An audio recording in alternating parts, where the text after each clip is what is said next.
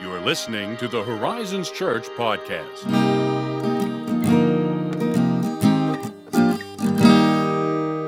How'd you do? Whoa, that was different. How you doing, Josiah? I'm doing well. I'm doing well as well, Ethan. Oh. Well as well. You've fully dropped the as far as I know. I did. Hey, good for you. It's fine. Yeah. I um I mean it still holds true. Still holds true. It's, I am it's I- implicit now. I yeah, I'm taking it now as it's kind of become its own uh, tautology, if you will. its Oh, own little, you know. if I could do a Scooby Doo noise, I would have done it right there. I can't either. I really, I need to work on that. You know, like so like when Josiah says he is doing well, implied underneath is as far as he knows. Yeah. Because I've said it so often. Okay. That's right, how I take it right, now. Right, That's how I'm going to choose to take it because people have started saying it back to me now. Right. Like See, it's getting to the point where, that. well, on Sunday morning, I'll be out greeting, you know, talking to people, and they'll ask, you know, how are you doing, Josiah? I'm like, fine. Like as far as you know, That's which is endearing. It's quite charming. But then, like, okay, this is the point where I stop saying it because otherwise it'll get, you know, because where- eventually people will be rolling their eyes. yeah, they'll be like, "Oh my gosh, Josiah's saying that thing again." But now it's the point where they're like, "Ah, they'll say it back to me." Yeah, like it's we have a good laugh. The perfect moment. Yes, this is where you drop the thing, you stop it. So anyway, Yeah. that was a really unasked for digression. No, I asked for it. I, st- I still can't. I did. That's literally what I did. You, you pointed it out. Yeah. You begged for an explanation, Yep. practically. Ah, well, you know what else is begging for an explanation? I can think of. You know what? I can think of five things. Let's do one of them today. Uh, is it like vain that I laugh so much at our own dialogue and, and jokes? We- if I'm not laughing at myself though. I'm laughing at you. If we didn't laugh so hard at our own jokes, this would be a very different podcast. I just have to hope and trust that people are ready for that. yeah. Otherwise, I guess they just you know they don't have to listen. I suppose. I suppose You know? we we like that you're here, though. Yeah, we do. We do like it. And um, Ethan is exactly right. We're covering today the first of the five Protestant Reformation solas today. Solas. Yes, the five distinctives of Protestant theology. So if you didn't happen to listen to the introductory episode, I would recommend doing that just so you kind of, you know, Yeah. know what we're going to be getting into Yeah, here. The introduction where you spoil three of the five. what I mean, you know it. But I've forgotten. I've forgotten because we they weren't a deep dive. So Yeah, you yeah. know. See, look at that. You know, and Google is a thing. yeah, You could, you could. you could do. You could just hold on until we until we deep dive in each. Yeah, or you could do that. You know, which is what I'd recommend. Keep the tension going. Knowing me, that's definitely what I'm doing. Uh, so, just to make sure that we're all on the same page and that we uh, remember, though, these five solas are what distinguish us from the Roman Catholics and the Eastern Orthodox. They're kind of the five distinguishing marks, though they are not the only things that distinguish us. But I think it's fair to say they're the five biggest. I would say that personally. What about like Russian Orthodox? What about them? You know, that's actually a great question in real life because um, they are what would be considered an autocephalous Eastern Orthodox church. That sounds like a plant word. I know it does, doesn't it? yeah. It's got that kind of Greeky, you know, Greek sound. So that basically they are an Eastern Orthodox church and they have a head bishop. So like the Russian Orthodox church has its own bishop in Moscow and he does not report to any other bishop. So they they are a segregated Eastern Orthodox. Yeah, basically. seceded. Yeah, basically. That's it. So you got like them, the Greek Orthodox, Antiochian Orthodox. Okay, That's so how it's just it's just a clear specification of Eastern Orthodox. Yeah, yeah, with their own sort of, um, Okay. you know, parish boundaries and all this. they're doing their stuff. own thing their own way. Yeah, but they still use like the Byzantine liturgy of the Eastern Whoa. Orthodox Church. Okay, Just in obviously like I think they speak Russian. I'm not like I'm obviously not a scholar in these things. I'm really like I'm stretching my mind back to church history things that I've mostly forgotten. But uh, I know that feeling. but yeah, that's uh, they happen to be fifth if you just want to know an order of precedence of the Orthodox churches. Their Oh. founding goes back to like 988, the year 988. So that like just happens to be like much later than the other ones. Yeah. Anyway, yeah. So these are what distinguish us from them and from the Roman Catholics, these five solas. And the first of the five Protestant Reformation solas is sola scriptura, which is, of course, Latin for scripture alone. And uh, this is the doctrine which states that scripture alone is the inerrant and infallible word of God and is thus the ultimate authority in matters of faith and Christian practice. So, not unlike the introductory article you penned just a few weeks ago on resources. Yes, yes, we did publish a little treatise on that. treatise is that's way too robust a word to use, but uh, yes, yes, exactly. Uh, so in this episode, we will briefly cover one how this doctrine does does distinguish us from Rome. We're just going to pick Rome because that's where the heart of the Reformation came down to. The poor Orthodox, they're just kind of like off doing their own thing. So that one, two, what the doctrine does mean for Protestant Christians. Okay. And then three, what it does not mean, because there are some misunderstandings that have sprung up from this formulation. Yeah, not Um, surprised. yeah. And so obviously, we're also going to cover every possible detail relating to this doctrine. wink, wink. As we do. As we always do, we always cover everything Mm-hmm. exhaustively. Somewhere between 16 and 25 minutes, we do cover Everything, uh, every yeah. single question one could have. I've heard that said. Yes, I've heard yes, that said many mostly people- by us. Yeah, you're not wrong.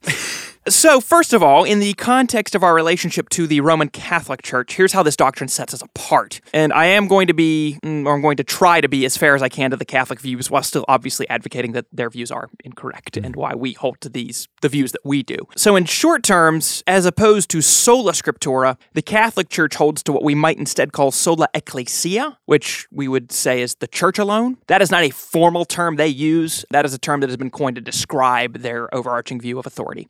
And I do, I do think it's a fair descriptor. And here's mm-hmm. what we mean when we say sola ecclesia or the church alone. For the Catholic Church, sacred scripture, that's what they call it. Sacred scripture is just one part of a sort of triad of authority. So you have sacred scripture on the one hand, but then you also have what they call sacred tradition.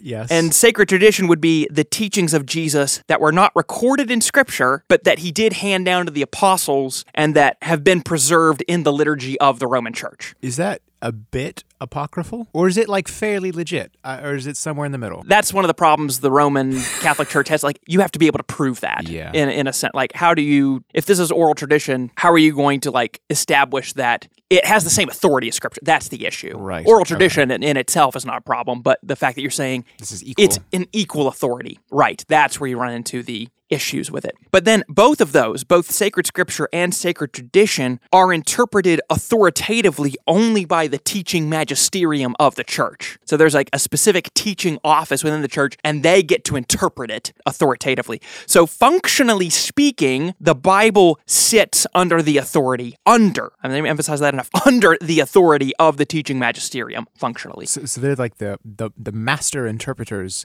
so to speak. Yeah, yeah. So, like when the Pope gets to, in fact, this was a point of contention in the Reformation. There's a legendary, perhaps apocryphal account of, oh, was it Tyndale? I think it was William Tyndale sitting down with and having dinner with somebody, and a Catholic scholar was there, and he was talking about Scripture and how it actually should hold authority Yeah. over the church, than the other way around. And uh, this scholar allegedly looked at him and said, "We were better be without God's laws than the Pope's." and uh, but like that's you know that did reflect the prevailing attitude of the time of the Reformation Yeah. was like, well, we would rather have what the Pope said than what God's word said. And I mean, that's like if you think only he can interpret it authoritatively. Then what's the use to have anything else? We Exactly. Like yeah. if whatever you say, it you know, if the Pope didn't say it, it doesn't matter. So the reformers were arguing that that ordering was wrong. Obviously, like that was where the the crux of the issue came from, and we touched on that in the introductory episode when Luther was launching his attack on the indulgences. The issue wasn't again he didn't even start out wanting to remove indulgences. He was just saying they're being abused and used wrongly, and then eventually it came to a head where they realized, oh, the actual issue here is who holds authority over what. Does the Scripture hold authority over the church, or does the church, so to speak, hold authority over the Scripture? And the basic argument is that if the Scriptures really are God's word, which is what the scriptures claim for themselves. And I mean, to a degree, I mean, you like I mean, the Catholic Church wasn't not saying that. Yeah. But the logical implication was, well, if they are God's words, hmm. God's word is the definitive word, not even our interpretation of it. Like Right. God's word is. And so that is what our teachings and doctrines ought to be measured by. And I think that seems rather reasonable and logical. But again, during the Reformation, you know, this wasn't just a matter of the Catholic Church looking at it at the time and saying, oh, like, you know what? I can see the reason and logic in that, and we'll adjust practice accordingly. Like, if that was true, that meant this whole system of the way they were using indulgences and all Yeah. these things was going to come down.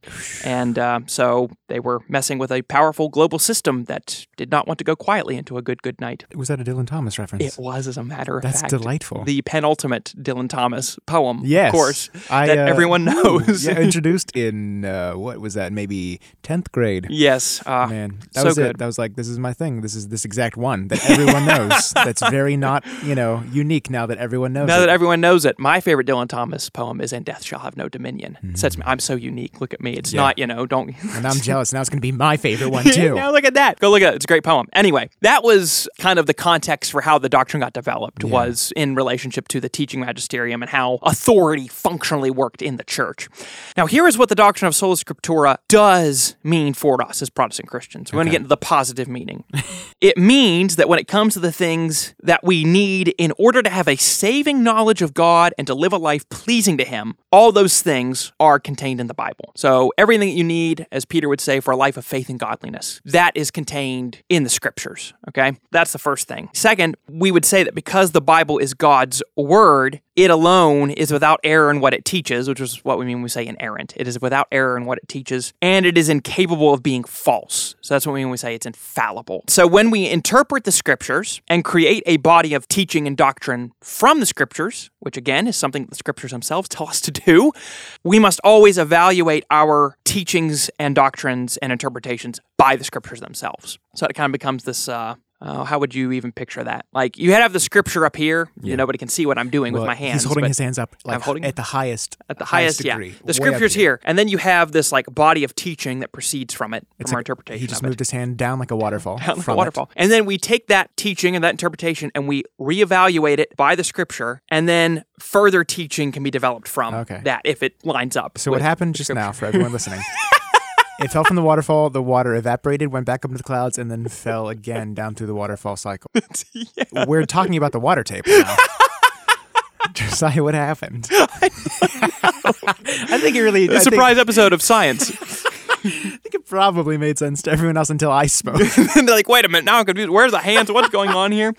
So the point is, is like if your interpretation suddenly contradicts the rest of Scripture, now it's like okay, like well, now you've you failed the sniff test, Yeah. and uh, you need to go back and reevaluate that, which is basically what it came down to with the indulgences. It's like, wait a minute, like where do you actually get this from the Scriptures? That isn't very clear, and eventually, like even by implication, like if you continue to like logically imply things, you might be able to get there, but like at the point your logical implication directly contradicts what the Scripture actually says, you've gone too far. exactly. Now, here's the thing though. We oftentimes can make the same mistake that the Catholics did because they would say, you know, well, such and such is right because the church says so, right? Like that's what they would say. Like the yeah. church said so, the Pope said so, the teaching magisterium said so, okay? And uh, we may not do that, but Protestants sometimes are guilty of saying, well, such and such is true and right because my pastor said so. Like Yeah, I've, I've heard that a lot. so. Yeah, like I mean, I've just I've heard that, and maybe not even necessarily in those explicit terms, but you know, you'll get people say like, "Well, as John Calvin said," and like that's what goes. Like, all right, like they were wise men. You know, mm-hmm. your pastor. You know, hopefully you can have confidence in what your pastor is saying. Well, sure. But you also want to be like the Bereans in Acts 14, 15, somewhere in Acts, where when, when Paul was teaching about the gospel, they went back to the scriptures and they're like, all right, well, we're going to find out if what you're saying is true. And then they search them like, oh, yeah, this accords with what the Bible teaches, and therefore we accept your testimony. That's hmm. the way it should be. Like, if you listen to me preach, you should never say, well, Josiah said, and therefore, like, oh, no, no, no. I, I don't Right, want right, that. right, I don't want that kind of burden. like, Exactly. I, I can't do that. If you could say, well, Josiah said this and, you know, I trust him and it's probable and I went back and examined, okay, that makes sense.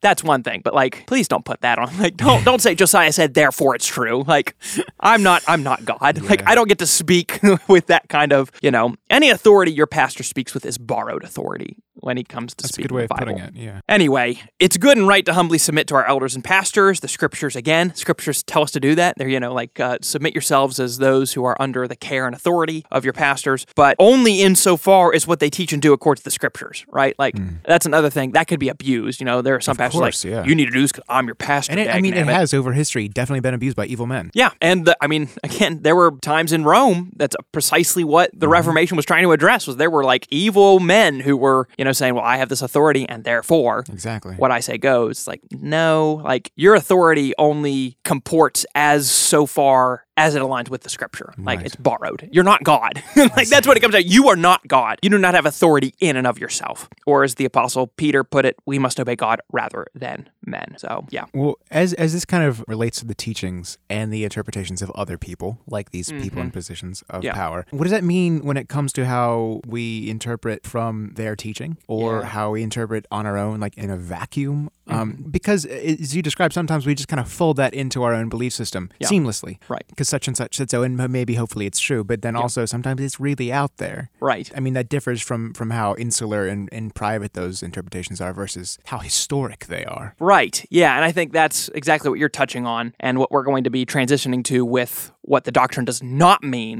and I think that's a great segue and a great transition point because you, as a Christian, by the grace of God, you know, we all have Bibles. Like, I mean, it's just like, that's just amazing. You know, we have Bibles in our English language, not just one translation of it, even multiple translations of it. Yeah. So rather, the heart of the issue here is, and this is where like the Apostles' Creed and the confessions come in handy, right? Yeah. We've made theological advances. Like Right. we've grown in our knowledge and understanding of who God is based on the scriptures. That's mm-hmm. the primary source. But then there is this body of teaching that develops and doctrine that develops and grows. Like we went from the Apostles' Creed to the Nicene Creed to like all the way to down to like the Heidelberg Catechism to the Westminster Larger Confession. I mean, all these things just continue to grow. And that's the thing is you have these boundary lines that are considered orthodox throughout like church history. Like the larger, broader confessing church that confesses faith in Jesus says these teachings accord with scripture all down the the ages people are like here's like a starting point and then we build off of that. And that's where i think tradition can come in handy is like you look back and you're like all right here's what augustine or calvin or athanasius here's what they were saying. And this piece of it is true. Like this lines up with what overall scripture teaches and this is helpful. So if that's true, then I can build from there Okay. and go from there, if that makes sense. And I think that's the role tradition plays. It helps us understand what Scripture teaches, and then if we find out, oh, this comports with Scripture, we continue to be able to build off of that hmm. teaching. And that's how advance is made. Maybe an analogy would be helpful since that's kind of like out there, but like in any sport, tennis, so just take tennis as an example, but like in tennis, you have very clearly defined rules and boundaries. Like we know what tennis is. Mm-hmm. And it is within those boundary lines that now like so-called innovations to the game can be made. Like it's not like they're reinventing the game of tennis. Oh, okay. But like, you know, like if you've mastered the fundamentals, now you have freedom. and more ability to succeed in doing so. Yes, exactly. And I think that's true of a lot of things. I'm sure that's true of like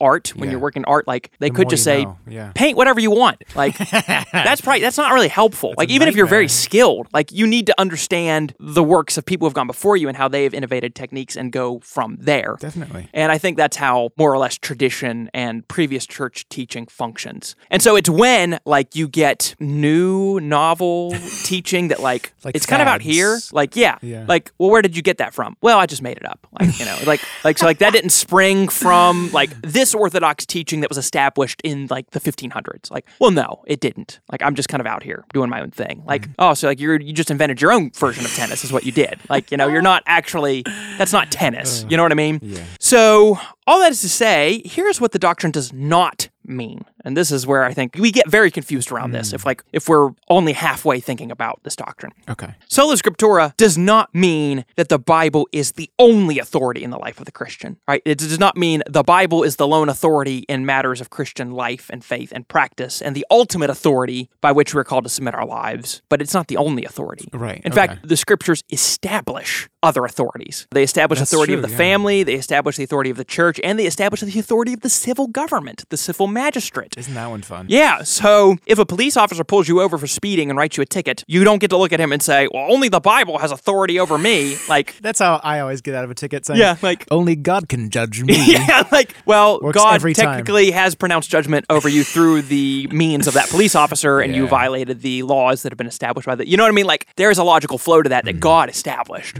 So it does not mean the Bible is the only authority in the life of the Christian. Sola Scriptura does not mean. Now, this is really tricky. Oh, Sola boy. Scriptura does not mean that all special revelation is even present in the Bible. Oh, shoot. Like that everything God has said is present in the Bible, right? Because I mean, think about this literally. Every word that Jesus said on earth was the word of God, right? True. Not every word he said was recorded though. I noticed that. He said millions of words. We don't know. Yeah. We don't know what he we don't know what he In fact, wild. here's a wild case of this I just remembered. In Acts 20 when Paul is saying goodbye to the elders of Ephesus. He's seeing them for the final time and weeping and all this stuff. very sad.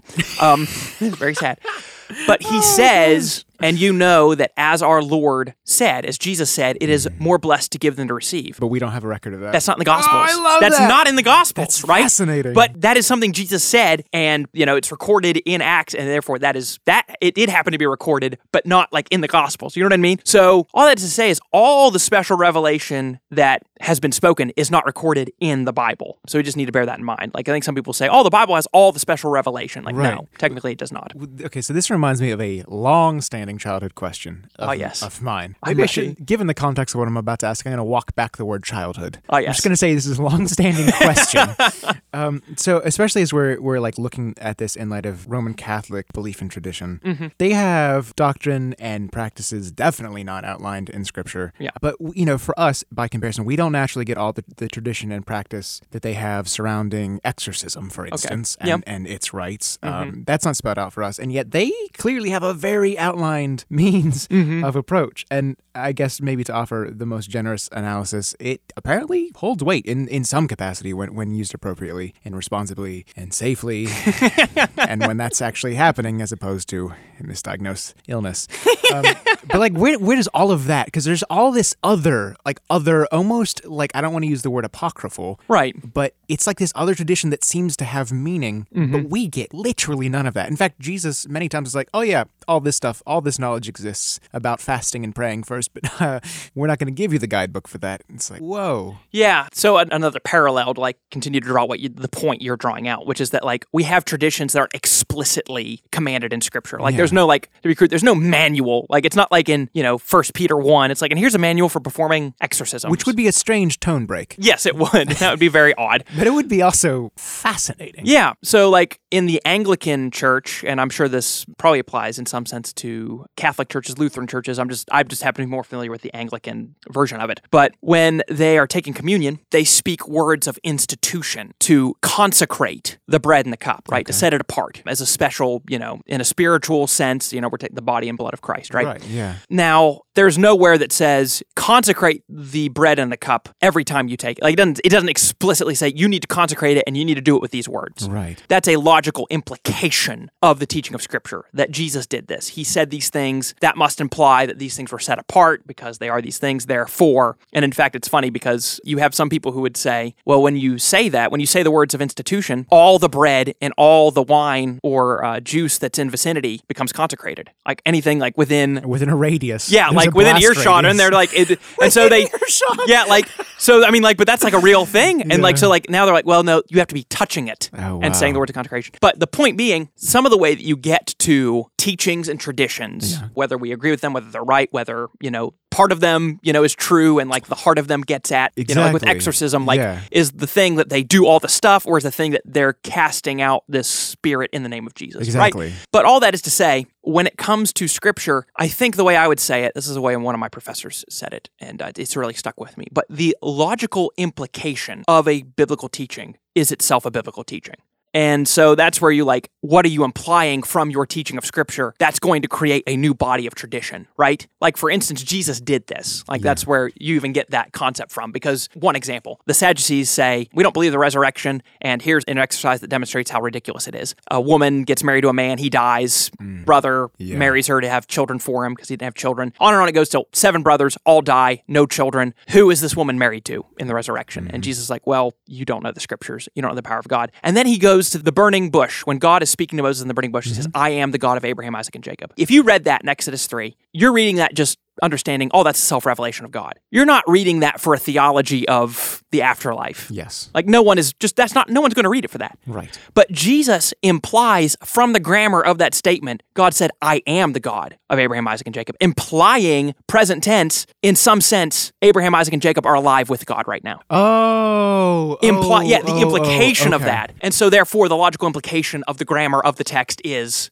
a biblical teaching. Like that's what he says. So that's where that concept comes from. That's really, I think, where all the divergent traditions begin diverging is not just what does scripture explicitly say, what does it imply? Yeah. And that's where you get all this stuff. And that's where I think eventually you get down the body of Roman Catholic exorcism and it's like, well, it sprung from implication X led to implication Y led to implication Z Yeah. if that makes sense. So, uh, yeah, and that obviously means that sola scriptura does not mean that all tradition is necessarily inherently wrong or bad. Like I said, we need those creeds and confessions, and we have to imply things. Yeah. The measure is is do we go back and then measure those by the scriptures? And then, of course, sola scriptura doesn't even mean that the Bible is all that we need to be saved, right? Because it would be one thing if the Bible said, this is all you need to be saved, but the Bible says you need faith to be saved. So, Exactly. logical implications. So, in short, that's the doctrine of sola scriptura. Wow. Yeah, wow, we Not what I expected at all. Yeah, we're going on there. So, thank you as always for listening. And if you have questions, you can email them to podcast at horizonschurch.net. You can interact with us on social media, and uh, if you find us on the uh,